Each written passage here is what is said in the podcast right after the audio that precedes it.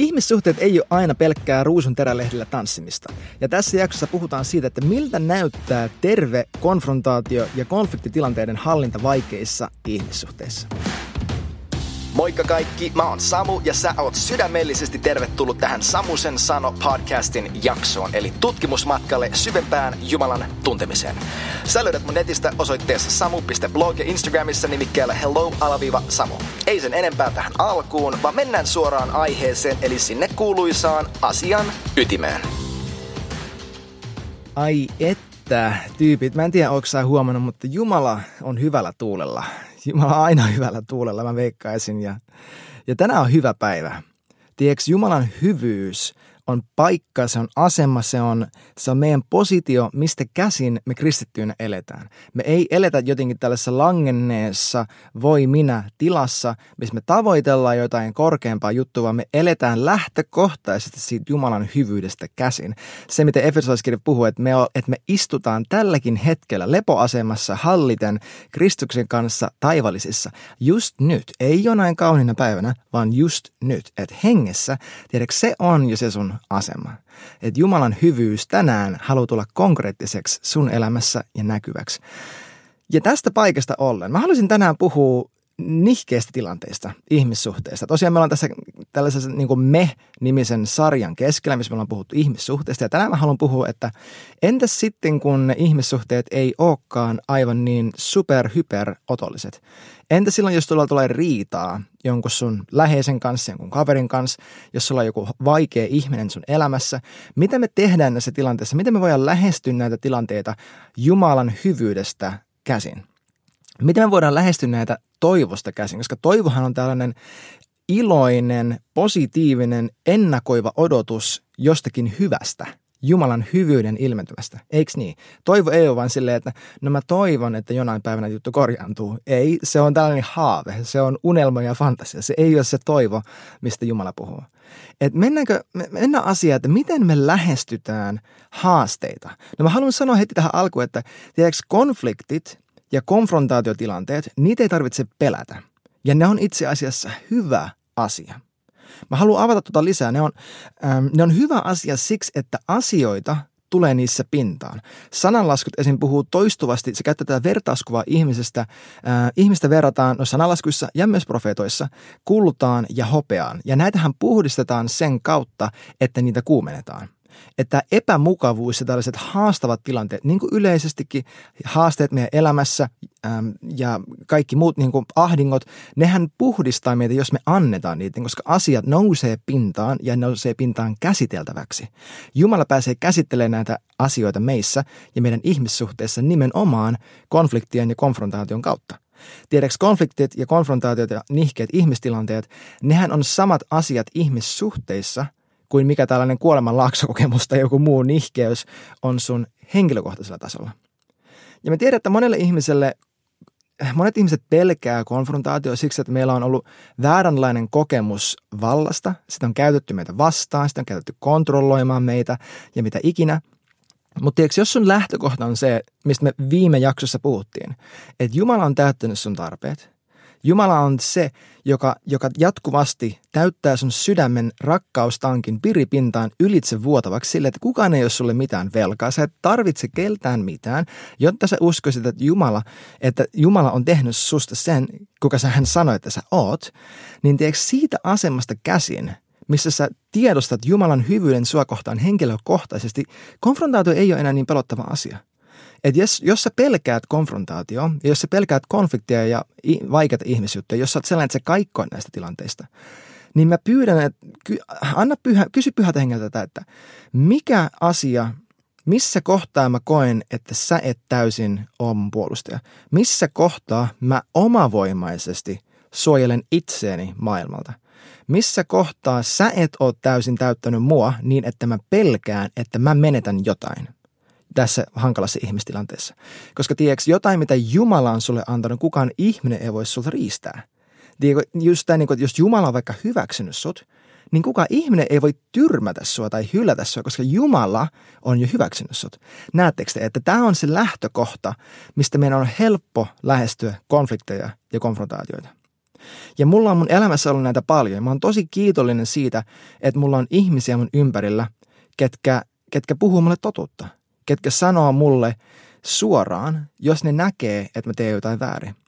Ja se on ihana. Siis just nyt viime sunnuntaina tai itse asiassa pari sunnuntaita sitten, yksikin henkilö tuli sanoa mulle, hei, että Samu, mä haluan, että sä oot totuuden ääni mun elämässä. Mä haluan, että sä kerrot mulle, jos sä näet, että mä haluan, että sä nuhtelet mua. Se itse asiassa käytti noita sanoja, että Samu, mä haluan, että sä nuhtelet mua, jos sä näet, että on jotain, missä mä en elä oikein tai mitä ikinä.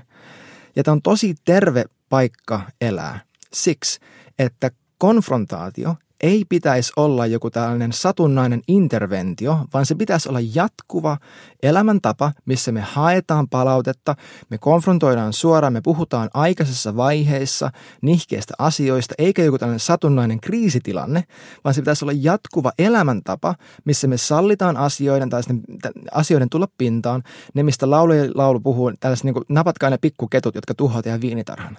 Tiedätkö, että se on jatkuvasti vähän silleen, että me kiskotaan kettyä hännästä siinä, kun me mennään. Vie mennessäsi ja tuo tullessasi tyylisesti. Ei silleen, että kerran niin kuin kaunis kevätpäivä tehdään kevätsiivous ja napataan kaikki ketut ja toivotaan, että se näyttää nätiltä. Ei se toimi sillain. Tai se voi toimia niinkin, mutta mä en usko, että se on tervettä. Vaan se, mihin me pyritään, on, että me jatkuvasti haetaan palautetta ja me rakkaudessa konfrontoidaan ihmisiä meidän ympärillä. Ja mä tosiaan kiitän Jumalaa siitä, että mulla on vaimo ja ystäviä, jotka puhuu mulle suoraan. Koska jokaisella meistä on blind spotteja. Jos sä uskot, että sä näet koko pakan, sä oot jo nyt erehdyksessä, sä oot jo nyt sokaistunut. Ja tiiäks, mä sanoin pari kuukautta sitten meidän seurakunnan johtajille, joillekin pienellä määrällä jätkiä siinä, että tietysti mun elämän hyvinvointi on kiinni siinä, että te uskallatte sanoa mulle suoraan, kun mä teen jotain väärin. Yksi mun lempiteologeista N.T. Wright sanoi näin, että mä tiedän, että mä oon väärässä 20% ajasta, mutta mä vain en tiedä mitkä 20%. Ja mun mielestä toi on tosi terve tila elää. Ei sille, että meillä olisikin epäuskossa ja koko ajan epäröidä, mutta vaan olla avoin sille, että mä oon nuhdeltavissa. Mä en ole saapunut mihinkään täydellisyyteen, vaikka Jumala on pyhittänyt mut, hän on tehnyt mut täydelliseksi, niin mun sydän on auki sille, että mua saa rakentaa. Ja ihmiset mun elämässä on täällä nimenomaan olemaan Jeesus mulle, joka myös näyttää mulle totuuden ja ohjaa mua pyhässä hengessä kaikkeen totuuteen. Nämä konfliktit ja konfrontaatiot itse asiassa tekee meistä parempia just tämän kautta. Se puhdistaa meitä. Sananlaskut 27 sanoo näitä rauta rautaa hioo ja ihminen toistaan hioo. Mutta minkälaista on terve konfrontaatio? No itse asiassa se lähtökohta, eli se, että se on Jumalan hyvyydestä lähtöisin, se on yksi juttu, mutta sitten se tavoite, eli se päämäärä, mihinkä siinä pyritään, niin se on se toinen palanen. Ja terveessä konfrontaatiossa, mä haluaisin sanoa näin, ja terveesti handlatuissa nihkeissä ihmissuhteissa tavoitteen tulisi olla yhteys. Ei se, että yksi ihminen pääsee olemaan toisen yläpuolella, ei se, että sä saisit olla oikeassa. Koska edelleenkin, jos sä oot muuttumassa rakkauden kuvaksi, niin sun tavoite missään sun ihmissuhteessa ei ole se, että sä saisit joltain ihmiseltä jotain tai itsesi asetettua jonkinlaisen asemaan jonkin muun yläpuolelle. Me puhuttiin tästä viime jaksossa. Vaan tavoite on toisen ihmisen rakentaminen. Ja terveessä konfrontaatiossa ja konfliktitilanteiden hallinnassa sen tavoite, kaiken tämän kanssakäymisen tavoite on yhteys. Että me rakennetaan siltoja, me rakennetaan Efesolaiskirjan mukaan Jumalalle paikkaa olla meidän keskuudessa hengessä. Ja tämän kautta taivasta maan päälle. Galatalaiskirja 6, jakeet 1 ja 2 lukee tällä, että veli, jos joku muu tavataan jostakin rikkomuksista, ojentakaa te hengelliset häntä sävyisyyden hengessä. Mutta ole varuillasi, että sinäkin joutuisi samaan kiusaukseen. Kantakaa toistenne kuormia, ja näin te täytätte Kristuksen lain. Tiedätkö, me ei näissä tilanteissa yritetä, me ei tulla siihen tilanteeseen niin, että me saadaan tälle ihmiselle jotenkin korostettua sitä, kuinka väärin ne on tehneet, vaan me tullaan siihen tilanteeseen palvelemaan. Me tullaan siihen itse asiassa kantamaan tämän ihmisen kuormaa. Ja mä oon tosi monta kertaa mun elämässä kuullut tämän, että hei, mä sanon tämän kaikella rakkaudella. Ja siinä kohtaa usein, ehkä puolet ajasta, voi todeta jo, että ei itse asiassa et sano tätä kaikilla rakkaudella. Sä sanot tämän siitä halusta, että sä haluat saada sen sanottua, koska sun pitää saada osoitettua joku pointti ja usein karikoidusti. Oo varovainen tuon lauseen kanssa, koska sä siinä samalla voit vääristää sitä, että miltä rakkaus näyttää. Jos ne sanat nimittäin ei istuisi itse Jeesuksen suuhun, mitkä sä sitten kaikilla rakkaudella sanot, niin älä sano niitä. Mä haluan korostaa sitä, että näissä tilanteissa kukaan ihminen ei ole meidän vihollinen. Sun ainut vihollinen on saatana. Ja saatana pikkukätyrit. Mutta se ihminen, kenen kanssa sulla on nihkeys, se ihminen itse asiassa ei ole sun ongelma. Paavali sanoi siitä, että meidän sodankäynti ei ole lihaa vastaan, vaan se on näitä järjen päätelmiä, hengellisiä valtoja, jotka vaikuttaa ihmisten mieleen, heidän sydämeen, he vaikuttaa tähän maailmaan, luomakuntaan. Ne on meidän vihollinen. Ne on hengessä, ei lihassa. Paavali sanoi myös Korinttolaiskirjassa, että me ei tunneta ketään lihan mukaan, vaan hengen mukaan. Se ihminen, jonka sä silmilläsi näet sun edessäsi, on ihminen, kenen puolesta Jeesus kuoli. Hän maksoi siitä saman hinnan kuin hän maksoi susta, ja tämä on lähtökohta. Jaakob 1 sanoo näin, että tietäkää rakkaat veljet, että jokaisen ihmisen tulee olla nopea kuulemaan, mutta hidas puhumaan ja hidas vihaan, sillä miehen viha ei toteuta Jumalan vanhurskautta. Se, että sä tuut siihen tilanteeseen ja sä syyllistät ihmistä siitä, mitä he on tehneet. Tsekkaa tämä. Miehen viha, ihmisten viha, ei saa aikaan jumalallista vanhurskautta. Tämä on sama kuin Roomalaiskirja 2.4 sanoo, että Jumalan hyvyys vetää meitä parannukseen. Jos me tullaan tilanteessa sillä, että hei, mä oon sua vastaan, niin me ei ikinä sillä saada sitä ihmistä elämään pyhää tai vanhurskasta, tekemään parannusta sillä. Tämä on se, minkä takia tällainen turn and burn, Jumala vihaa kaikkia homoja, ne menee helvettiin, Jumala vihaa sua, elet sota Jeesusta vastaan. Mä en usko, että tällainen evankeliumin saarnaaminen, okei, ensiksi se ei ole raamatullista, toiseksi se on irvikuva siitä, mitä Jeesus saarnasi, ja kolmanneksi se on vaan huonoa teologiaa siksi, että Jumalan hyvyys on se, joka vetää ihmistä parannukseen. Kyllä, välillä se, että me osoitetaan ihmiselle, tämä on sun tekojen seuraamus, ja tämä on se, mitä sä sun teoilla ja sun elämän tavoillas aiheutat, ja itse asiassa tuo on se päämäärä, tai se minne sä oot menossa, se määränpää, mihin sä oot menossa tällä sun elämäntavalla. Tuolla on paikka.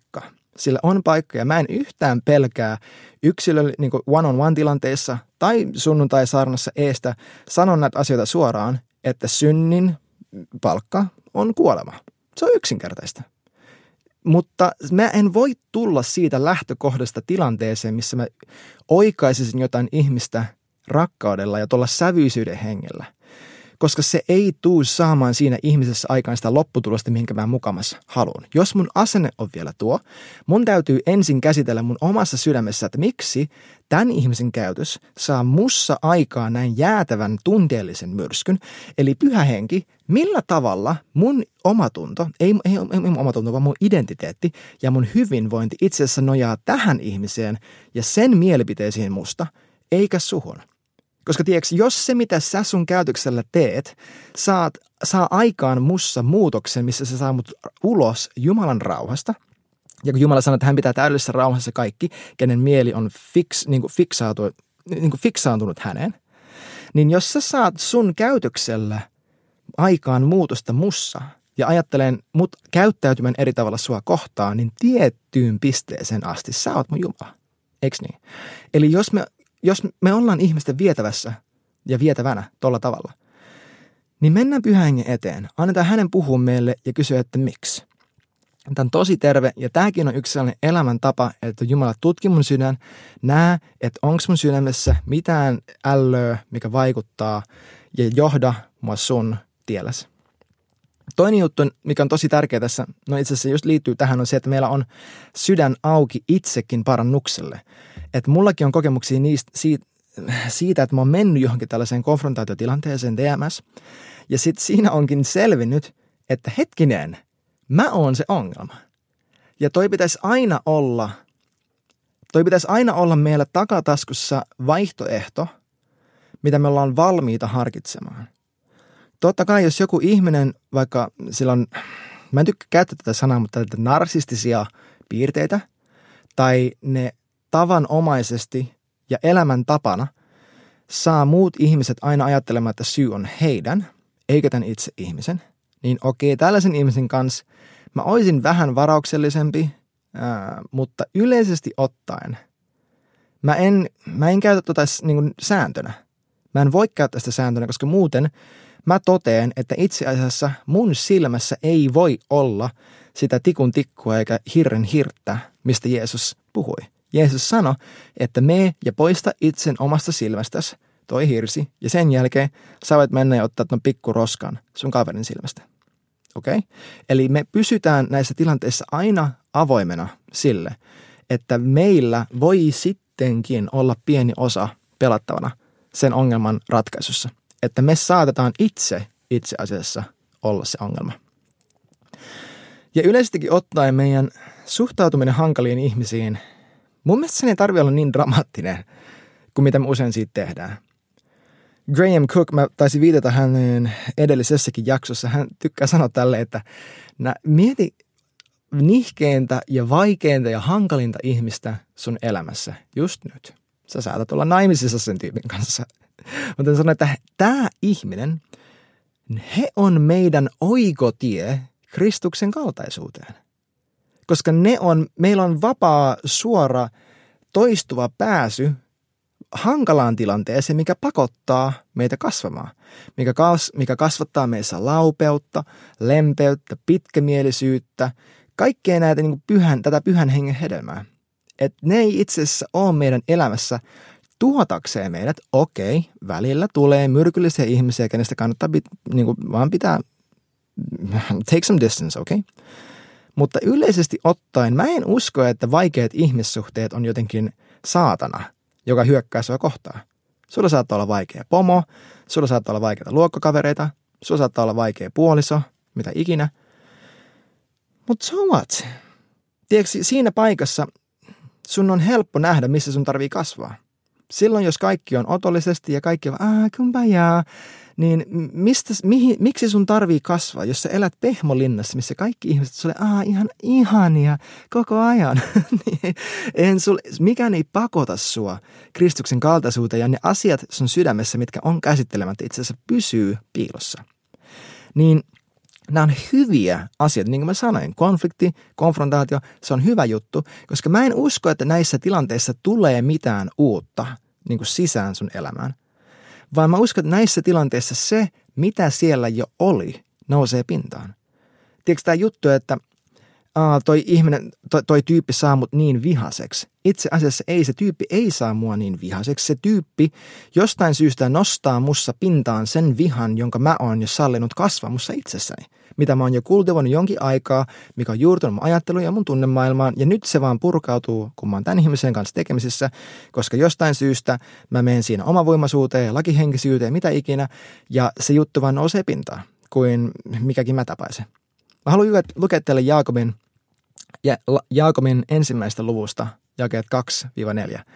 Mä rakastan tätä paikkaa, koska tää on vaan niin kuin puhdasta raamattua. Tästä ei pääse yli eikä ympäri. Ja otetaan tästä kiinni.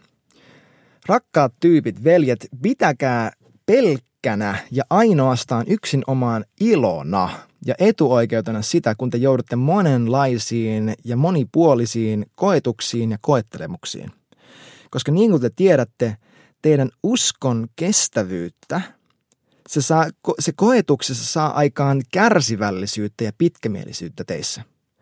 Ja tämä kärsivällisyys se tulee tuottaa teissä täydelliseen, se pääsee täydelliseen kasvuun, täydelliseen mittaan. Ja kun tämä kärsivällisyys kasvaa täyteen mittaansa, niin tiedätkö mitä? Sen tavoite on se, että te olisitte täydellisiä ja eheitä, ettekä millään tavalla vajaita. Mä vähän niin kuin paraphrasesin mutta kuulitteko mitä Jaakob sanoi? Se on pelkkä ilo, kun meillä tulee vastaan monenlaisia koetuksia.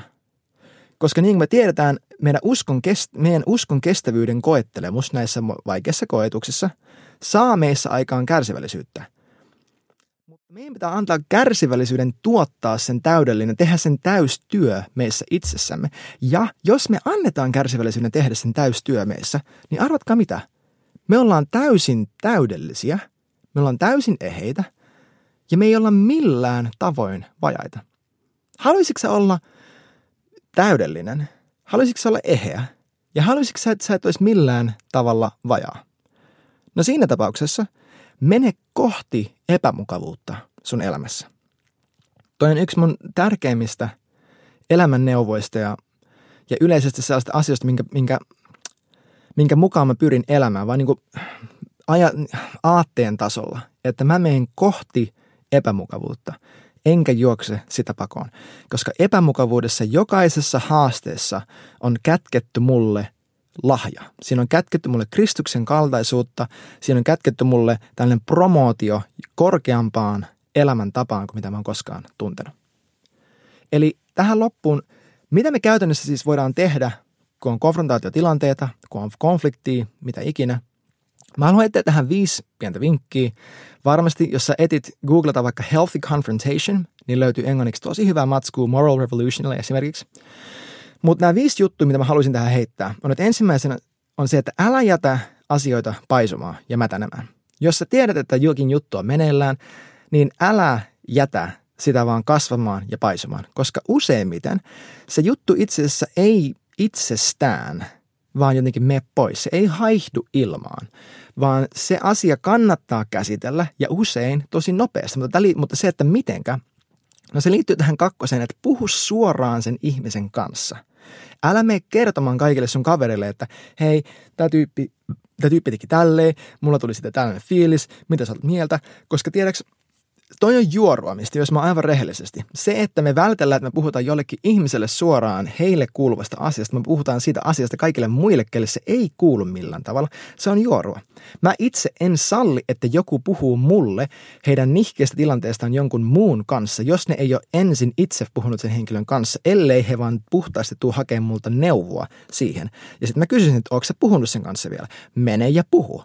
Koska sillä tavalla, kun mä sallin muitten puhua mulle, muista ihmisistä, 3. persoonasta, mä lähetän samanlaisen viestin, että se on ok, että sä puhut musta tälleen jollekin muulle. Eli puhu sen ihmisen kanssa, äläkä väistele ja tanssahtele sen jutun ympäri, vaan mee epämukavuutta kohti, mutta tee se oikein. Eli numero 3, oo nöyrä ja palveleva. Älä tuu siihen tilanteeseen tuomarina. Muista, että se on Jumalan hyvyys, mikä vetää ihmisiä parannukseen. Muista, että se on meidän, että Jumala on se, joka on jo täyttänyt meidän tarpeet. Ja jos me mennään siihen tilanteeseen silleen, että meillä on niin tästä tuomariasemaa, niin mennään ensin Jumalan eteen. Annetaan hänen täyttää meidän tarpeet. Ja sitten vasta lähestytään sitä ihmistä niin, että me voidaan sanoa, että hei, mä sanon tämän kaikella rakkaudella. Koska me etsitään siinä yhteyttä, me ei etitä siinä niin sellaista meille sopivaa oikeudenmukaisuutta. Ja numero 4, oo sopivan suora ja käytä käytännön esimerkkejä. Eli älä käytä sanoja kuten aina ja ei koskaan. Sä et koskaan tee tälleen, sä aina teet tälleen. Mun ja mun vaimon avioliitossa noin sanat on itse asiassa kiellettyjä konfliktitilanteesta tai silloin, kun me riidellään. Me ei saada käyttää noita sanoja, koska ne on yleistyksiä, mitkä ei ole totta. Se on valhe ja se on kuolema, mitä me puhutaan sen toisen ihmisen ylle. Että me sanotaan, että sä olet aina tällainen tai sä aina teet tällä tavalla, kun se ei ole totta. Että sä saat olla sopivan suora. Sä voit sanoa, että hei, tää asia, mitä sä teet, mä huomasin, että sä teit tällä tavalla. Muistaakseni toi päivä sä teit näin. Siitä tuli mulla tällainen ajatus. Siitä ajatuksesta mulla tuli tällainen fiilis. Ja sitten mä aloin miettiä, että X, Y ja Z. Mitä sä oot mieltä tästä? Miten mä voisin auttaa sua? Miten mä voin olla auttamassa sua tämän läpi, mikä satuttaa mua, mikä nähtävästi myös satuttaa sua? Miten mä voin olla sulle Jeesus? Toi on meidän lähtökohta. Ja numero 5, hyvin hyvin tärkeä, on, että rukoile sen ihmisen puolesta. Tää ei korvaa sitä, etteikö me puhuttaisi asioista. Välillä se saattaa. On myös niitäkin tilanteita, missä musta on tuntunut, että itse asiassa mun ei ole tarkoitus mennä ja tarttua tähän. Mun on tarkoitus esirukoilla tämän ihmisen puolesta ja antaa Pyhän Hengen diilata heissä tämä asia. Mutta se on enemmän poikkeus kuin sääntö. Kerrotaan vielä. Numero 1, älä jätä asioita paisumaan, vaan käsittele ne ihmisten kanssa. Muista, että sä teet tämän Jumalan hyvyydestä, hänen rakkaudesta käsin. Numero 2, puhu suoraan sen ihmisen kanssa. Älä lähde juoruamaan sitä ja juttelen kaikille muille. Käsittele sitä sen ihmisen kanssa ja jos se ei onnistu, ota siihen mukaan joku 3. tyyppi, ketä te molemmat arvostatte. Numero 3, tuu siihen tilanteeseen palvelijana. Tuu siihen siksi, että sä tulet rakentamaan yhteyttä, ei siksi, että sä haluat olla oikeassa. Numero 4, oo sopivan suora ja käytä käytännön esimerkkejä. faktuaalisia hetkiä, tiettynä päivänä, tiettyjä sanoja, tiettyjä asioita, mitä joku teki. Äläkä puhu ympäripyöreästi ja yleistä ja syyllistä. Ja numero 5, rukoile sen ihmisen puolesta. Mä uskon, että sä pääset tosi pitkälle näillä.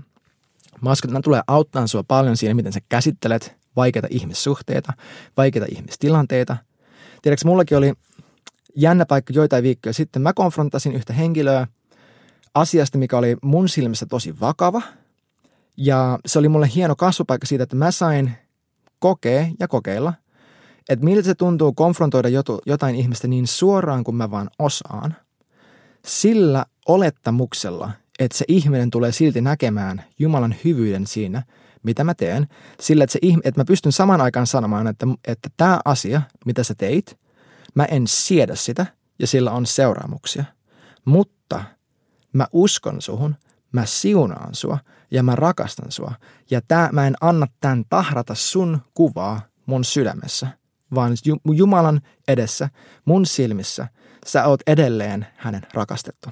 Ja meidän on mahdollista elää tällä tavalla. Me nähdään, siis katsokaa Jeesuksen esimerkki evankeliumissa. Hän oli paras konfrontoija ikinä.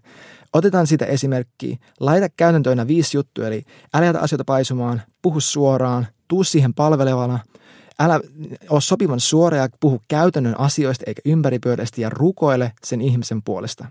Rukoile sen ihmisen puolesta silleen niin pitkään, että sä rakastat heitä ja näet Jumalan suunnitelman sen ihmisen yllä.